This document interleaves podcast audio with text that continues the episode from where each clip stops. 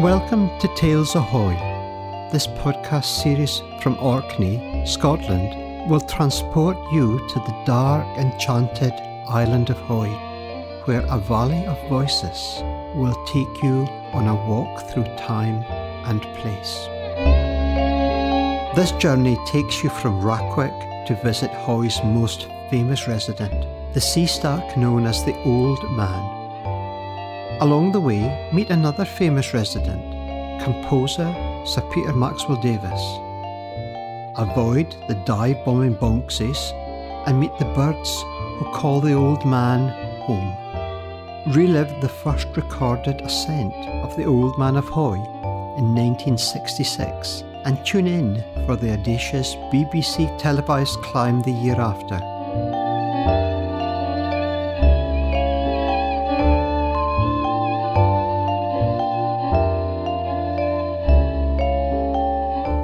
Of Hoy. Climbers are hereby warned that there is neither suitable rescue equipment nor experienced rock climbers in the vicinity. Climbers therefore proceed at their own risk. So reads the sign at the glen, where you access the path to the Old Man of Hoy. From here, you'll slowly climb along the moorland path around Moorafee and get an amazing view down over the valley of Rackwick. The route passes some of the oldest houses of the Norse township. If you look closely, you can see the remains of planticrues above the house called Scar and the ruins of a small stone built shed. The last house you'll pass is Bunertoon. For 28 years, this was the home of composer Peter Maxwell Davies. From here, he walked the hills, piecing out compositions. This landscape and seascape influenced a change in style as well as a long and successful period of collaboration with author George Mackay Brown. In 2004, Max was made Master of the Queen's Music.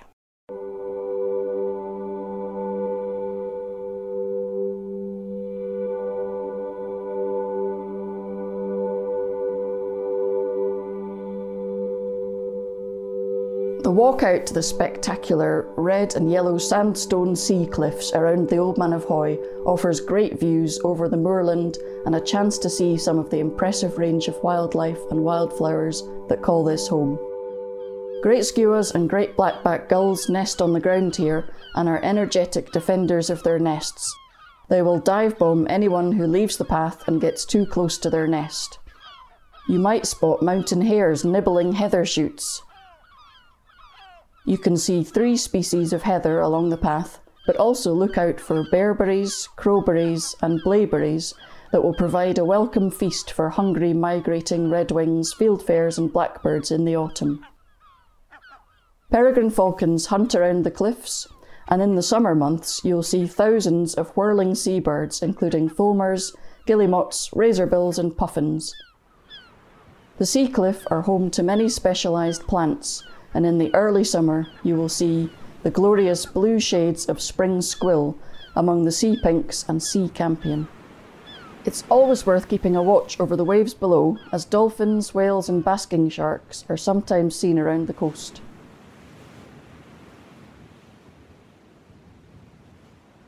At the path summit, you can just mark out another wartime emplacement with panoramic views south to the Pentland Firth. And just a little further, the Old Man of Hoy will reveal himself. At 450 feet high, he's a striking figure, for many the face of Orkney, a symbol for the islands. He is visited frequently over the summer months and waved at from the Hamnavoe ferry by thousands, but his fame is relatively recent. He is believed to be less than 400 years old, but, of course, has been millions of years in the making. In Blaeu's map, circa 1600, and in Mackenzie's 1750 map, the Old Man is depicted as a headland, not the stack we know today. The Old Man has feet, or a foot, of basalt rock, which is the main reason he has survived for so long. Above are layers of softer sandstone. Erosion gives him a rugged appearance, and his profile has altered over the years. Around 1813, artist William Daniell depicted the old man on two legs. He writes that his two legs were what gave him his name, but Hugh Marwick suggests that it may be one of the few Celtic names in Orkney, possibly deriving from the word alt, meaning cliff, and mean, meaning stone. In fact, there are other old men in Cumbria, Cornwall, and Skye.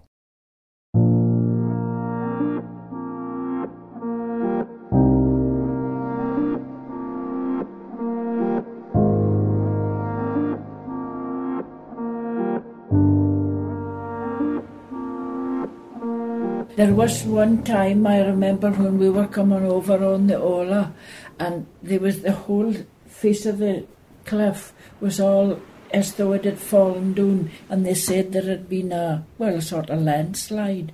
It's quite dodgy walking too near the edge along the around the point of the old man there, because uh, you don't know how much is overhanging and who when there's a crack after frost there's always going to be a split then and some bit will fall off.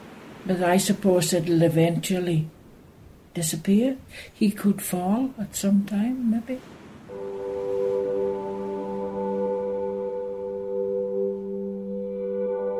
Stacks like the Old Man of Hoy are transient. Over time, new stacks will be created by the same force that will eventually bring them down. Climbing sites urge people to bag him while he still has a leg to stand on. If you wish to see this wonder, the man who had no birth, you must steer your bark to Stromness town, north across the Pentland Firth. And when you land, ask for the man who never was a boy, and anyone will tell you where to find the old man of Hoy.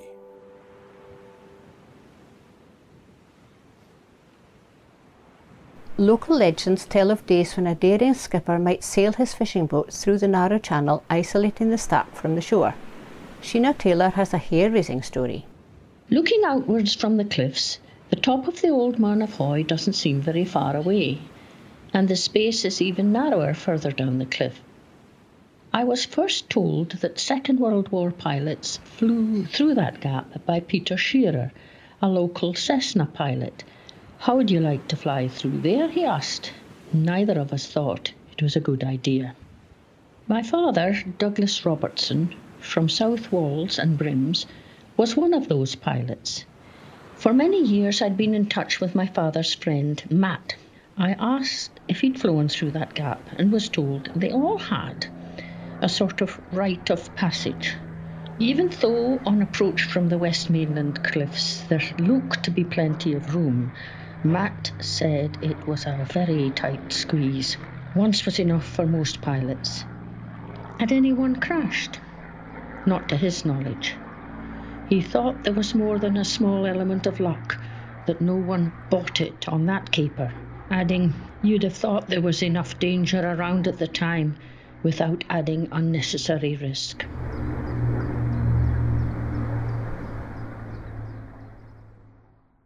A 1913 article in the Orcadian newspaper cites a magical element connected to the Old Man. Ralph Taylor and crew, when visiting the lobster cruise the other day, saw a strange creature, which looked like a mermaid, close by the foot of the old man.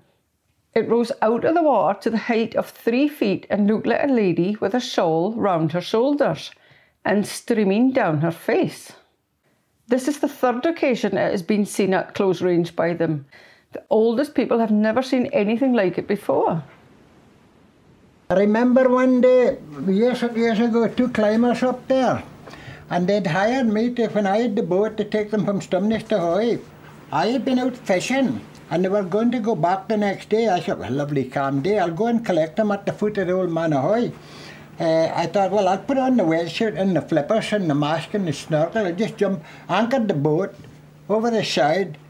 And I came up onto the back of the old man ahoy and this boy was still about a hundred feet up.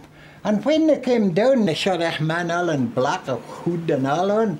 And I thought I was a seal, I was all in black. I think if I give anybody a fright, it was that two climbers, they think they'd got to the top, come all the way down, and here's somebody like oh, out of the ocean deck standing at the foot of the old man. The first recorded ascent of the Old Man of Hoy was in 1966, named the original East Face. Since then, other routes have been created the South Face and the South East Arête a year later. Then in the 1980s, the Ancient Mariner, a few dollars more, and a fistful of dollars. In 1966, climber Chris Bonington led the first successful climb. Tom Patey was in the team of three. We pick up his story as they travelled to Stromness on the St Ola ferry, known locally as the Roly Poly Ola.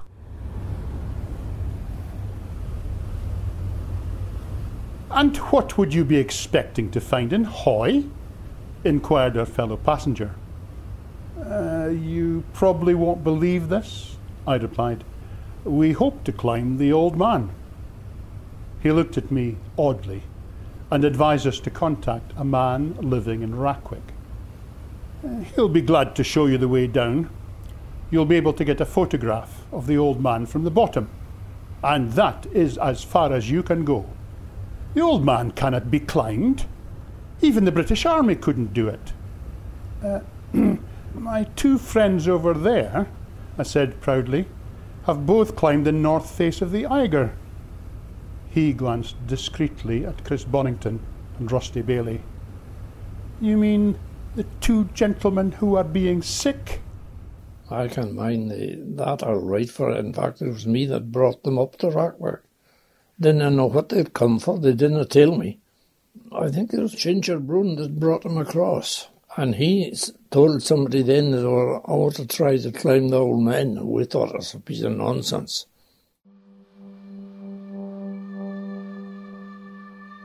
Height for height, the old man is considerably more spectacular than the final 450 feet of any alpine peak of my knowledge. Some considered it impossible to climb, but the word impossible has no permanent place in a climber's vocabulary.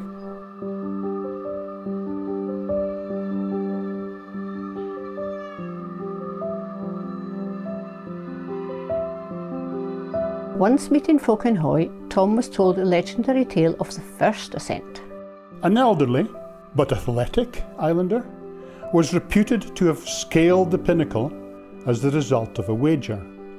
On regaining terra firma, he discovered he had left his favourite pipe on the summit and had to repeat the climb to retrieve it. it was a refreshing story, and if the theme was an old one, the tailpiece was undoubtedly new it was less refreshing to our egos to discover that some locals still believed it.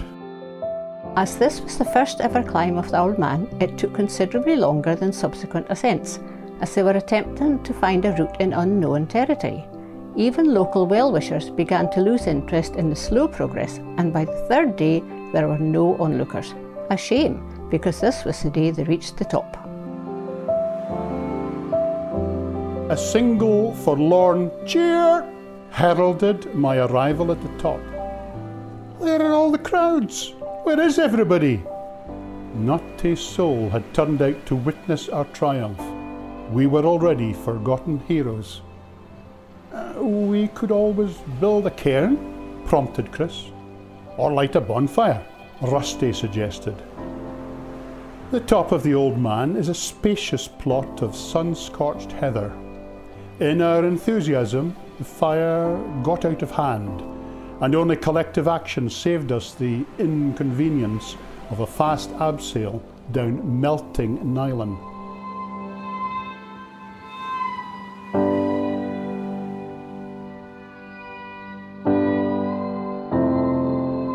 Wasn't really too bad after all, Rusty concluded. Next time we'll try it without pitons. There won't be a next time, I said. And for once, I really meant it.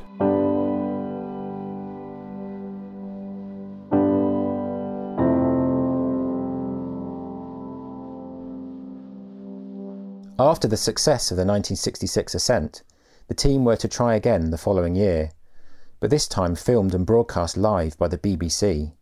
This would be the most audacious BBC outside broadcast to date due to the distance from BBC headquarters and the remote location.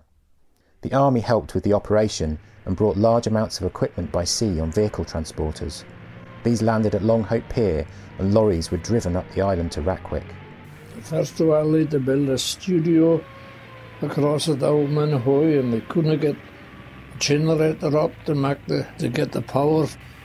They were, uh, a unit of the Scots Guards that was landed at Longhope in a, in a whole lot of tractors were uh, bigger in Lanarkshire, four wheel drive things, huge tractors. They were not more like tractors, they were like massive dumpers.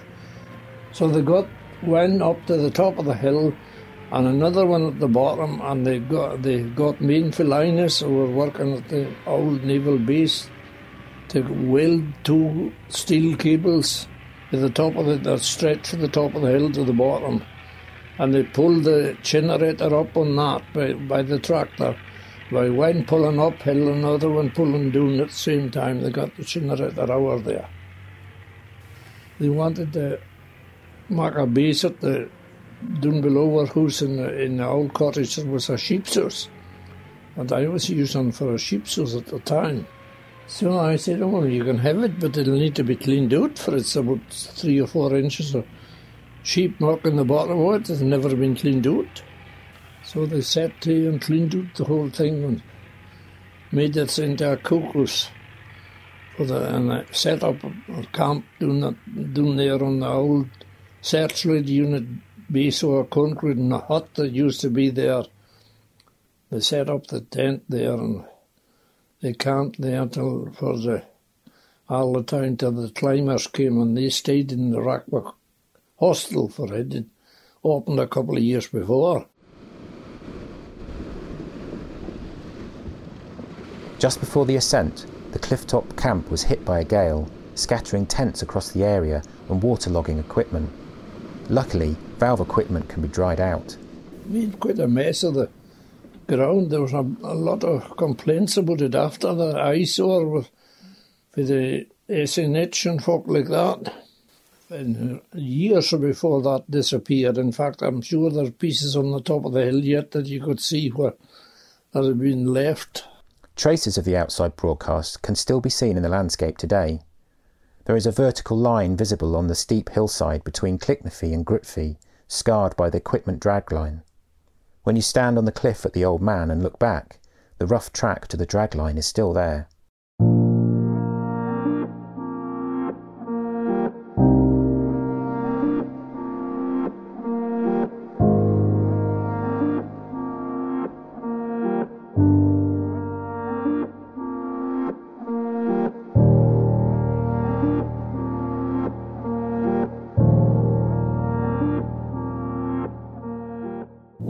Had lots of memories of them when they were up there, and everybody was so excited that it was being climbed by this famous climber. It was looked upon as being a dangerous thing, I think.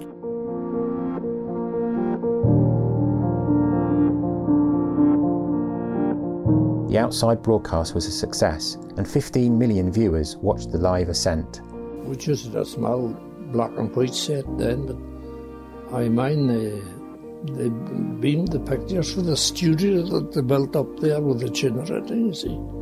We saw it on the television, and it was really, it was an achievement that I suppose our age group never thought would ever happen, but it did.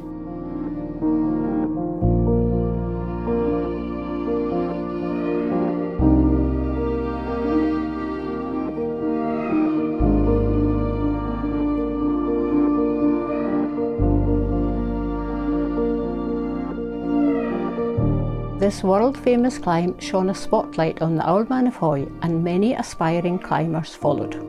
In fact, there was one week in Whitsun week in, in uh, May. There were 30 climbers waiting at Burnmouth to do the Old Man of Hoy after the televised climb. It was like a drug. They just, but they all, the, so far, when all the numbers that have climbed, there has never been an accident on the actual old man itself, which is amazing.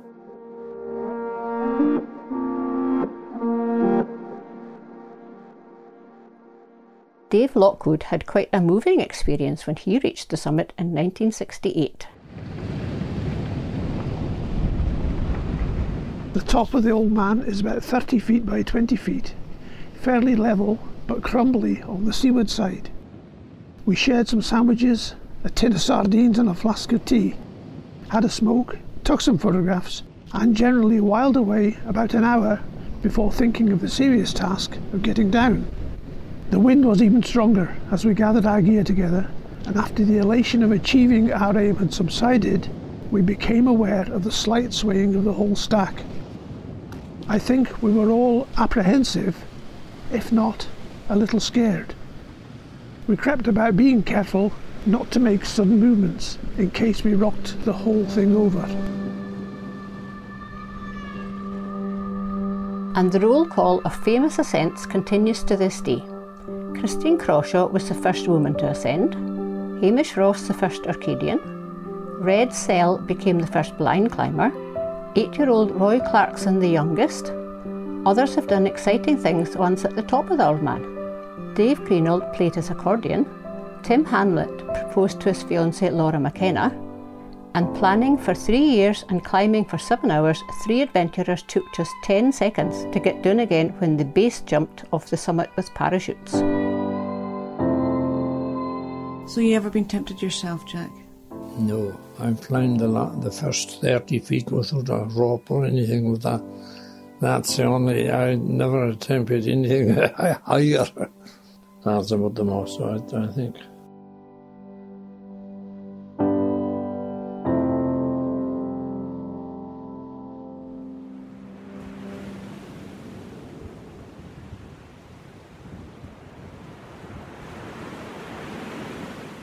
Watching the fulmars play upon the air currents around the cliffs at the Old Man of Hoy is a simple joy. They're such masters of the air. Fulmars are sometimes mistaken for gulls, as their white bodies and grey wings look similar to gulls, but the specialised tube nosed beak gives the clue that they're more closely related to albatrosses. Fulmars are long lived seabirds with a lifespan typically around 40 years. They feed on small shrimps and squid at the surface of the ocean. The name Fulmar probably comes from Old Norse, ful meaning fowl and mar meaning gull. This is a nod to the way fulmars defend their nest by projectile vomiting a special sticky, orange, oily substance at any creature unwise enough to venture too close. Incubating adults defend their eggs and small chicks in this way, but from an early age, the chicks are quite capable of taking over this defence strategy if the adults are away fishing. Many of the climbers would have met nature face to face, as Tom Patey discovered. At the top of the pedestal was a large ledge, the essence of comfort, had I not shared it with a young fulmar petrel. When molested, these birds have a characteristic and unpleasant trait. They eject a foul smelling oil from their throats into the face and eyes of any intruder leaving a pungent odour on skin and clothing which no amount of scrubbing or deodorant can remove. To combat this, we used a long wire to persuade the birds to discharge their ammunition before we entered the target area. And We were careful not to harm the young birds, although they often tried our patience.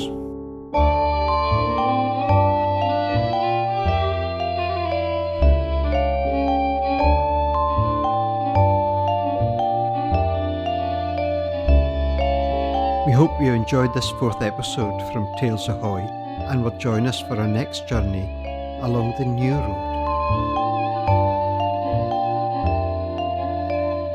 Visit our Hoy Heritage website and find out more about the people, places, and the Tales o Hoy.